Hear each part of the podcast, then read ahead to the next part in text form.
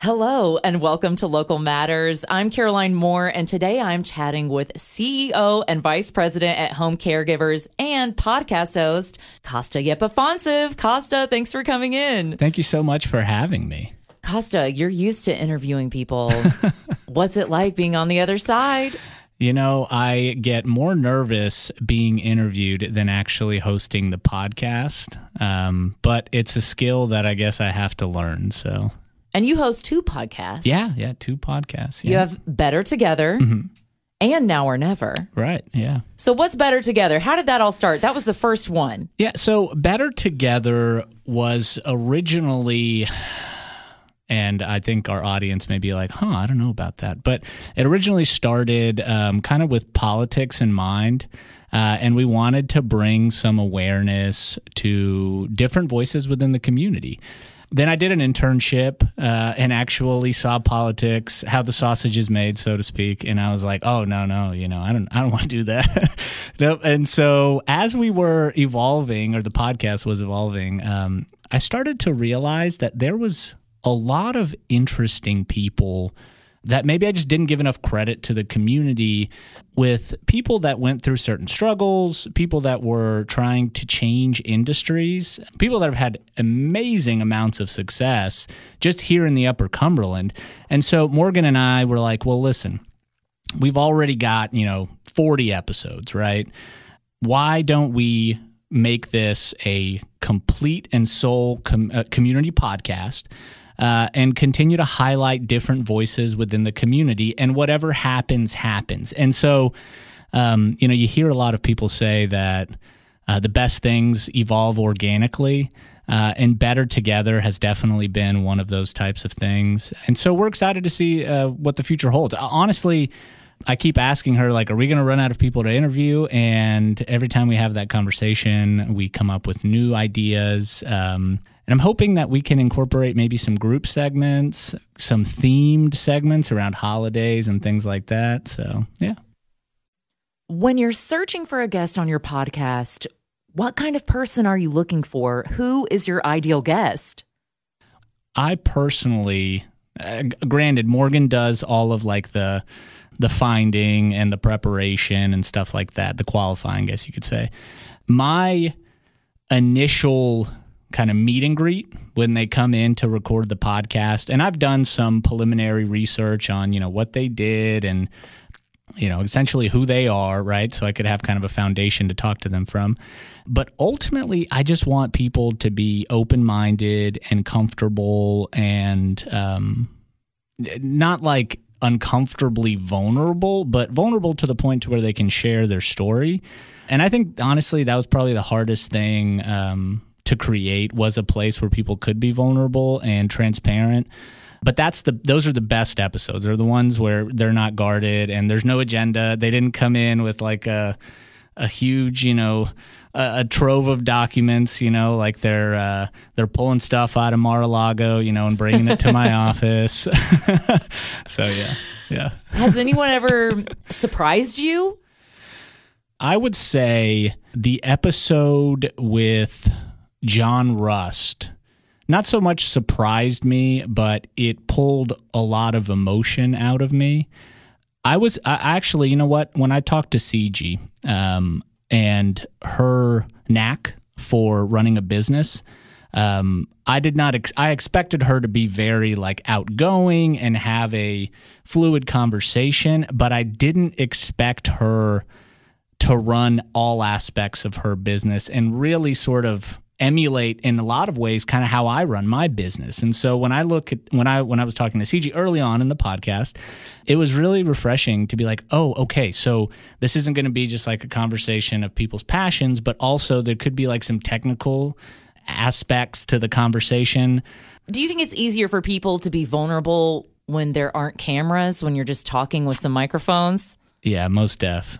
Yeah, yeah. I th- I think when Tiffany explained her uh, podcasts and how when she switched to video um, powered by her, uh, it became a lot more difficult to kind of get guests and also schedule because uh, things are a lot more serious when there's cameras involved. With our second podcast, Now or Never, we do a video and an audio podcast. And I'll tell you, um, sometimes it's hard to make captivating content or pay attention to what the guest is saying because um, you can't just be like you know as people are talking you can't just be like looking down at your notes and like looking up at them. You have to really have a direct eye contact and, and that type of conversation. That's a different skill that i haven't quite mastered yet. But i, I will say that people that are on tv that are interviewing like on cnn and uh, Fox News, MSNBC, like those types of stations, they are pros, super jelly. It is such an art. Even is. when they go to commercial so flawlessly and yeah. cut somebody off, essentially. Yeah. It is so impressive. It is. And on top of that, when you're doing video, you can likely see yourself if you're on yeah. Zoom. And that is just alarming. Oh, it is. Absolutely. it's distracting, not even in a narcissistic way, but you think, that's what I look like right now. Yeah. No. well, you know, Morgan, she puts up like lights and stuff like that. And so we do it in this, uh, in the uh, dining room of my house. And every single time we record it's a it's a it's different lighting uh, every every video looks different um, you know because we don't have like a studio per se so uh, but I mean, it's getting better. It's improving. We're only on our eighth episode with Now or Never. Uh, it's a long term care specific podcast. You know, we focus on bringing awareness uh, to the long term care industry um, and advocating. But, you know, I'll, I'll be honest. Um, a lot of people say that advocating and bringing awareness to an issue is not as impactful as just solving the issue. Uh, and so, as we have these discussions, we're constantly trying to just like implement solutions while we're talking. Like, instead of just saying like, yeah, you know, there's just not enough money for the long for people that are trying to seek uh, long term care services, or uh, you know, there's not enough resources, or whatever it is. Uh, instead of just people getting hammered by all kind of like the negativity and the problems, we're like, all right, well, this is how we can solve this, and this is how we can solve this, and so whether it's nursing facilities or assisted living or you know in-home care um, whether it's trusts or it's a lot of it, there's a lot of technical information in there but i think it's helpful so much. And the business of long term care, along with what it's just like to be elderly. Sure. It's constantly changing, right? Oh, absolutely. And, and I'll even take it a step further. So, in our small town of Cookeville, right, there are seven agencies that just provide services in someone's home. So, like, they send a caregiver out to take care of somebody a few hours a day. Seven for a population of essentially, I mean, what, 75, 80,000? And so they serve, now granted, they do service the upper Cumberland, um, not including Cumberland County, but just to imagine the need for people to receive those types of services. And if you consider how our society has changed from, like, say, you know, the 1940s, 30s, and, you know, when, when we would, when somebody like an elderly, uh, grandparent or someone um, gets old, they typically moved in with you, right? And so during the 60s and 70s, especially the 80s, with deinstitutionalization, um, well, I'm sorry, institutionalization, they went into a nursing facility as opposed to aging at, in your own home. Then with deinstitutionalization, they have this community living component. And so not to get too far in the weeds, I guess the point that I'm trying to make is the need is is is 100% going to be there in somebody's life. And so the demand is so high. And so this is an industry that is growing by you know, double digit percentage points every single year, uh, and it's not slowing down. You're the CEO of Home Caregivers. What does your business do? We do a lot of things. um, so we're we're very diversified in terms of how we provide services. So, you know, we'll go into someone's home and provide a few hours a day of care uh, into their personal home and similar to you know companies like Home Instead and Silver Angels, things like that. But at the same time, we also provide residential care, which if you can consider the care process in three steps. Step one is like you live in your own home and you receive intermittent care a few hours a day.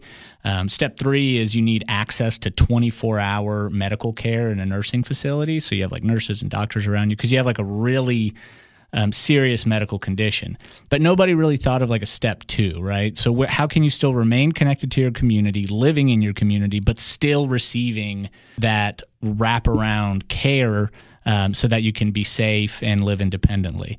Works great for people that you know elope. Uh, elope is a technical term in the medical industry for running away. So people that um, elope from their home because they have Alzheimer's uh, or get lost, um, right. those types of cognitive disabilities, like they don't need to be in a nursing home. Or if somebody just can't afford to live in the community anymore because it's so freaking expensive and they're on a fixed income, you'd be astounded how many people live in a nursing facility because Medicaid pays for their residency there. Um, like TennCare pays because they can't afford to move out into the community. So, our residential program does two specific things. It provides 24 hour care for people with disabilities in a home. There's 23 of them for the elderly, there's 14 for the intellectually and developmentally disabled.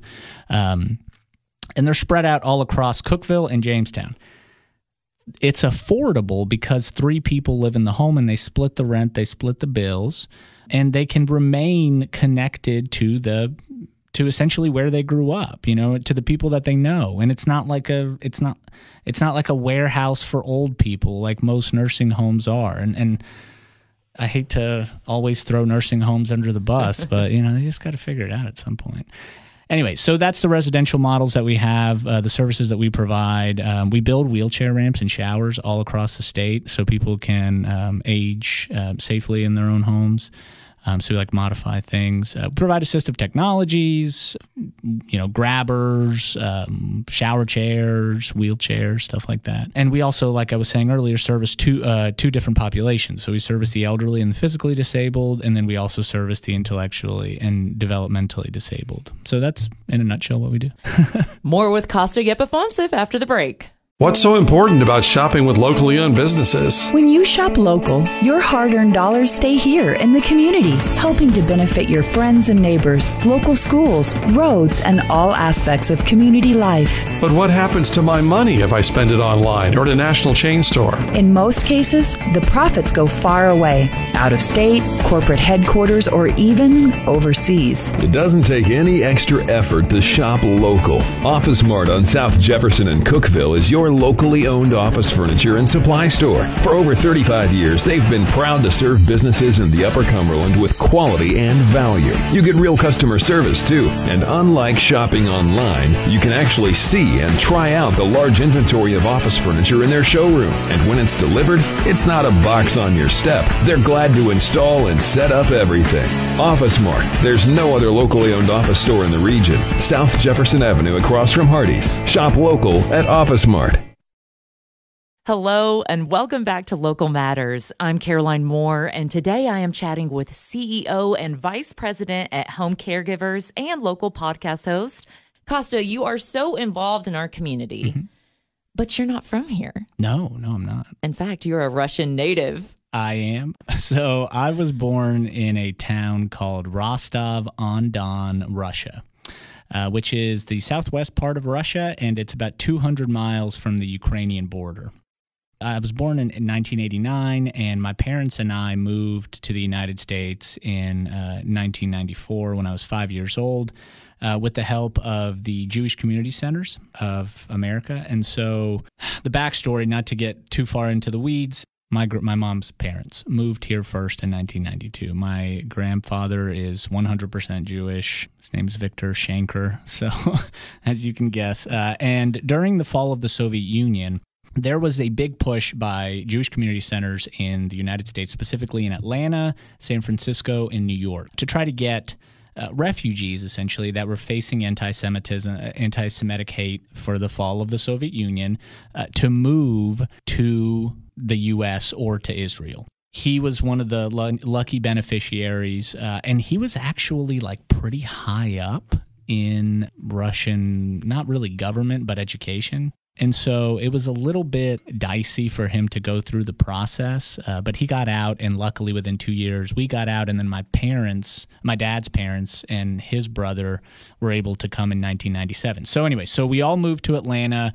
We grew up um, as immigrants. I learned English in six months, and I'm not saying that to brag, I'm saying that because prior to learning English, they spoke to me in like broken Russian with like a country slang. So like I have a country slang too, but it's not very good. And so imagine like not knowing English, speaking Russian with the country slang, right? so, uh, so long story short, learned English. Um, started making friends. I mean, I lived in inner in Metro Atlanta, you know, so pretty much everybody in our class uh, was was a minority or you know an immigrant, and I didn't really see a lot of diversity in Russia. And in Atlanta, there's a lot of diversity, mm-hmm. and so it took me a little while um, to kind of get used to this new dynamic on top of being an immigrant. Uh, and then in 1998, we moved to Woodstock. It's a suburb of Atlanta. My parents got divorced. That was just extremely traumatic for me. Um, I was like 10 you know, you move here as an immigrant to a new country and you only have your parents around you. And so when they split, I went to live with my dad. He got a job working at Microsoft as a computer programmer. And the way that I cope with that trauma was I completely threw away all my uh, Russian identification. I just said, I'm not going to tell anybody I'm from a different country. I'm going to try to completely immerse myself into American society, American ideology, learn everything that I can about America, and I changed my name to Joey. and how long did that last? Because you're Costa to me. I know, I know. Uh, let's see, that was sixth grade till my junior year of high school. So yeah, so I I completely embraced like kind of the American um, way of life, uh, and and and still do. I uh, played hockey growing up, so I moved around, lived with host families, um, moved away from home when I was uh, about a so- uh, about 15 years old. Um, lived in Brentwood with a host family, went to Brentwood High, played for a team here in Nashville, and then I lived in uh, Oklahoma and in Tulsa, and then I lived in Dallas, Texas. So I uh, went through the whole high school experience uh, with kind of the host family thing. My dad uh, was one of the, you know, he's just a strict like Russian, you know, immigrant. Um, sim- very similar story to most immigrants. You know, you got this great opportunity, don't mess it up, work hard, try to be the best, um, don't quit. You know, and I just really didn't like playing hockey to be totally honest with you but he did meaning my dad and or he liked the idea of me playing it and so when i stopped i was 19 about to turn 20 and i didn't have a high school diploma and i got a ged i was working at radio shack at cool springs mall and i just I just started to hustle and flow. You know, I was like, I have to build a career. I have to salvage a life out of, you know, what what I thought was going to be a professional hockey career. And so I just started taking like every single job that I could. I would like spread mulch, wash dogs, build those little like round um, funnel things that you saw at the malls where you throw like a quarter and they'd roll down and yes. drop in the middle. Yeah, I haven't yeah. thought about those in a very long time. right, right. I just I just had to do, I had to keep moving forward. And so I met a guy uh, who knew a guy who knew the sales manager at a Land Rover dealership. And so I was 19, GED, and I remember I walked into to the interview and they were like, absolutely not. And there was only six salespeople. It's obviously a high end dealership. I have no sales experience aside from selling batteries and cell phones at Radio Shack. And so um, I just came back there every day for like three weeks, uh, and I just kept telling them like, "Hey, you got to just give me a chance. You don't even have to pay me. I just need a chance. Give me a quota. Let me see if I can achieve." your meet your expectations and they gave me a chance and in the car business there's something called a draw uh, and so I hit my draw uh, every single month uh, and exceeded it. Um, and while I was at Land Rover, I was there for five years. Met my wife Jessica. She was in Nashville. We met running. Uh, live, we lived in the same apartment complex. And I, yeah, I, after I met Jessica, we um, ended up working for her father. Uh, at Home Caregivers, which he started in 2002. Uh, moved to Cookeville in 2012. Started working with him uh, and then we bought the business in 2015. That's the long-winded story. I'm Caroline Moore, and today I am chatting with CEO and Vice President at Home Caregivers and local podcast host Costa Yepafonsev. Isn't it funny how things in your life just kind of worked out? Right? It is. It's it's extremely serendipitous how everything in life seems to work out. It's almost like we live in a simulation. Oh, every day I'm more just convinced this is all a simulation. I'm somebody's sim. I know, right? you know, when I when I was telling the story about meeting Jessica, um, you want to talk about serendipitous. I was running on the greenway and she stopped me and said, "Hey." And I said, "Hey." Well, at the time I was dating a, another girl uh, and we were living together. And so I walked with her, but you know, because I was dating somebody else, you know, I didn't ask for her number, and we and there was like a split in the in the apartment complex. I had to go left, she had to go right, uh, and so we just kind of parted and went our separate ways. Um, and she was kind of bummed because she was like, "Well," and she tells me a story later. Uh, she said, "You know, I was kind of bummed that you didn't ask for my number or anything like that." Um, and so a few weeks later, like a few a, a few weeks to to a month and a half later, uh, that girl and I had broken up, and um, and I was working out at the YMCA in Donelson because uh, we were living in Hermitage. And I bumped into Jessica again, but I couldn't remember her name. And I said, "Hey, Rebecca," but I was kind of close, you know. and uh, and she goes, "Oh no, no, it's Jessica." Well, I had some tickets to a, a Nashville Predators game uh, that I got from work, and I was looking for somebody to go with, and I was like, "Hey, do you want to, you know, come with me to this game?" And she said, "Well, you know, sure, you know, why not?" Never been to a game. It sounds like fun. Uh, so we went to the game, and yeah, the rest is history. So we've got four kids, and yeah, it's you know, it's, it's a fairy tale. More with Costa Yepafonsev and his fairy tale life right after the break. Hello and welcome back to Local Matters. I'm Caroline Moore, and today I am chatting with CEO and Vice President at Home Caregivers and podcast host Costa Yepafonsev. Hello. Costa, do you think you have the typical immigrant experience or the classic, I guess? I don't know if there really is a typical, but. Yeah, I mean, I'd say a hundred percent, yes. so I'll, I'll, you know, like I was saying earlier, my dad really didn't leave much for interpretation, so there wasn't any like, um, like the way that we're raising our kids now. They're just so happy, and you know, and it's not it's not to say that I necessarily wasn't happy. I had my moments, um, but there was a level of intentionality uh, growing up with my father, which is probably why I moved away at 15 because I was like, this is so much easier than living at home. You know, he's just, he came here. My my mom uh, and him. My mom was 26. My dad was 28. Both of them were chemists. My mom, you know, you got to consider. So they're, they're both chemists. They really don't speak the language. My mom goes to Georgia State and she gets a master's degree in chemistry. She would record the class, the teacher, the professor speaking, because she didn't know what was going on. She would record the class, she would come home, and she would rewatch the video and take mm. notes um, in Russian. Uh, so, you know, eh, my dad worked three jobs. He worked as a chemist, he worked as a pizza driver, and then he'd wake up in the morning and he'd deliver newspapers he then, while working three jobs, decided to take an online class and learn how to be a computer programmer in a, in a computer language called Visual Basic. You know, you think like sometimes I get down and I'm like, man, this is so freaking hard. Like life is so hard, right? But I know how to speak English, you know, even with like a country accent. Do I have a country accent? To me, no, but I'm from here, so I don't. okay, I'll try to put it on. I have no idea.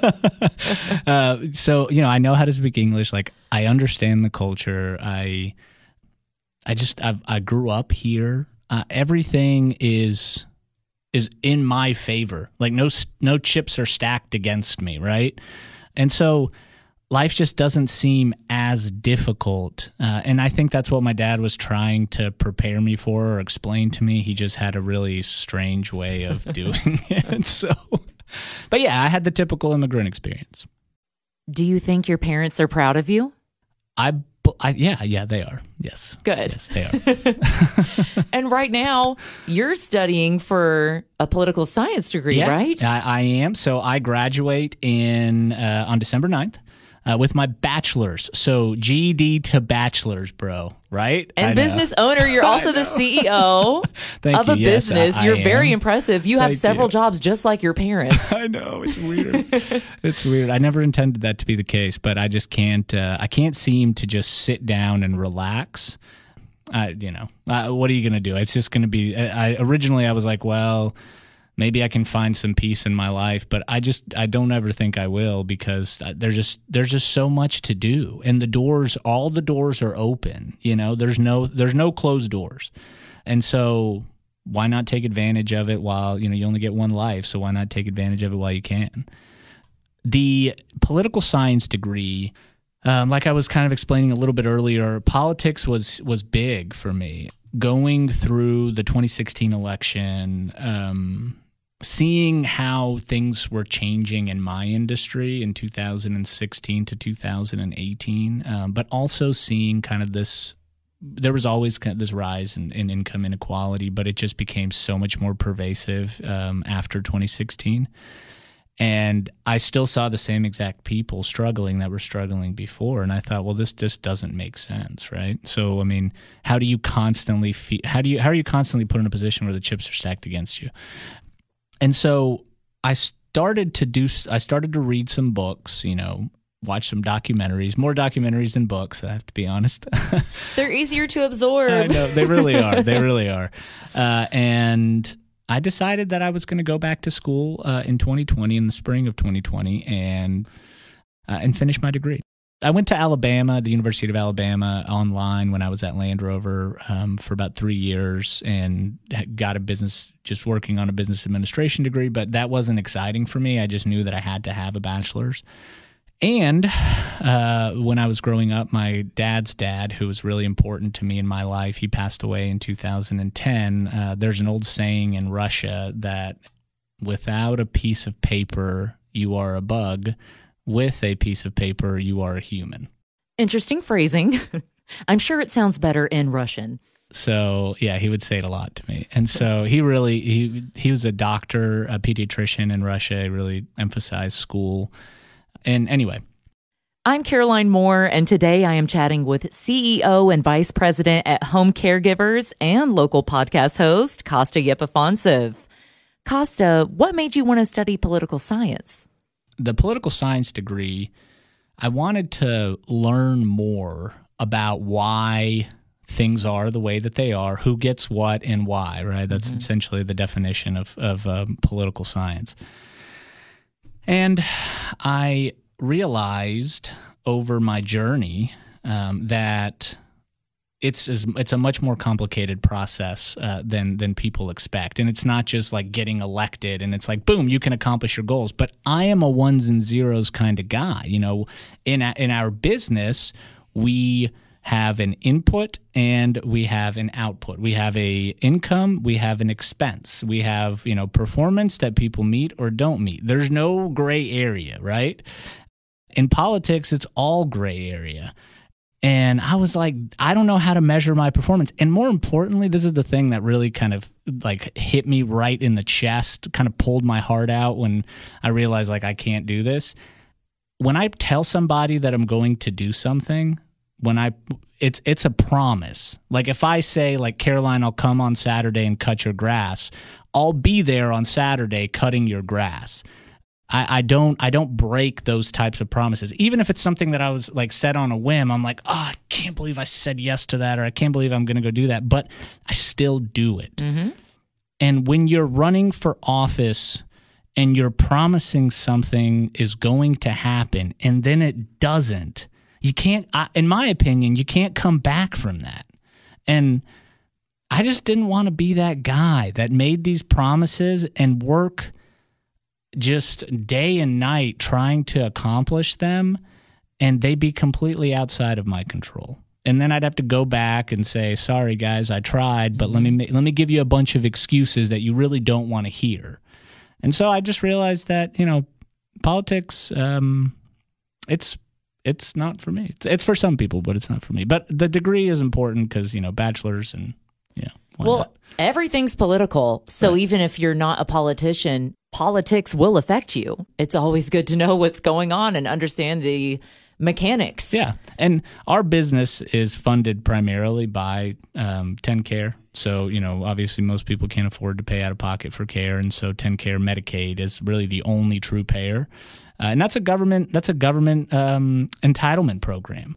And so to know, like you just said, why they make the decisions that they do, who are the lobbyists from these insurance companies that talk to these representatives, who runs the health committee and the health subcommittee and the insurance subcommittee, how that process works um, is really important. Because I'll tell you this before 2010, when Phil Bredesen was governor, we didn't have the the Medicaid model that we have today. We didn't have managed care. We were just a state that had TennCare, and TennCare would provide all of the long term care services, kind of like our current hospital situation right now. We have a hospital that's locally owned by the city. TennCare, Medicaid, was locally owned and ran by Tennesseans. Now, we don't have that. Now we have three insurance companies that run Medicaid, and it's a much different process than it was before. So, From all your experience, Mm-hmm. all your jobs, all your interviews, what have you learned about yourself? man, that is a good question. Yeah, about myself. I, you know, I learned that there that there are really good people in this world and it's okay to to open the door to them. And if they're willing to be vulnerable or even if they're not you you can be vulnerable and tell your story. You know i think a lot of times people get scared about sounding you know braggadocious you know like they know everything. But from running this podcast and um, working at home caregivers and, and managing uh, these individuals, building this company, uh, I realized that really all people want is communication, uh, and they want to feel valued, uh, and they want to walk into a room and know that they can tell you anything, whether you're their employer or you're their friend. Uh, or you're some guy that they meet for the first time wearing, you know, a hot pink polo uh, and some loafers, and they're like, "This dude's strange," but I'm going to go with it. Um, they just, they just want, they just want somebody to to tell them it's going to be okay. And I guess, I guess over the overarching theme uh, that I that I keep coming back to is the world is a good place and we need to give it a little bit more credit that it's good. That is a beautiful answer. And you're giving me a lot of hope. Thank you. I needed that. Costa slash Joey, remind the people where they can find your podcast. Absolutely. So, uh, Better Together is on Apple Podcasts, Spotify, pretty much anywhere that you listen to your favorite podcasts, and it comes out every Monday. Um, I think we're on our almost on our 80th episode or 82nd episode, right around there. Um, so we're almost to 100, and our Now or Never podcast is on YouTube. Uh, I have a YouTube channel, Costa Yepifansev. Uh, like and subscribe, please. And it comes out every Tuesday on Apple Podcasts, Spotify, uh, wherever you get your local favorite podcasts. You heard him. Like and subscribe. Thank you, Costa, for joining us. I'm Caroline Moore for Local Matters.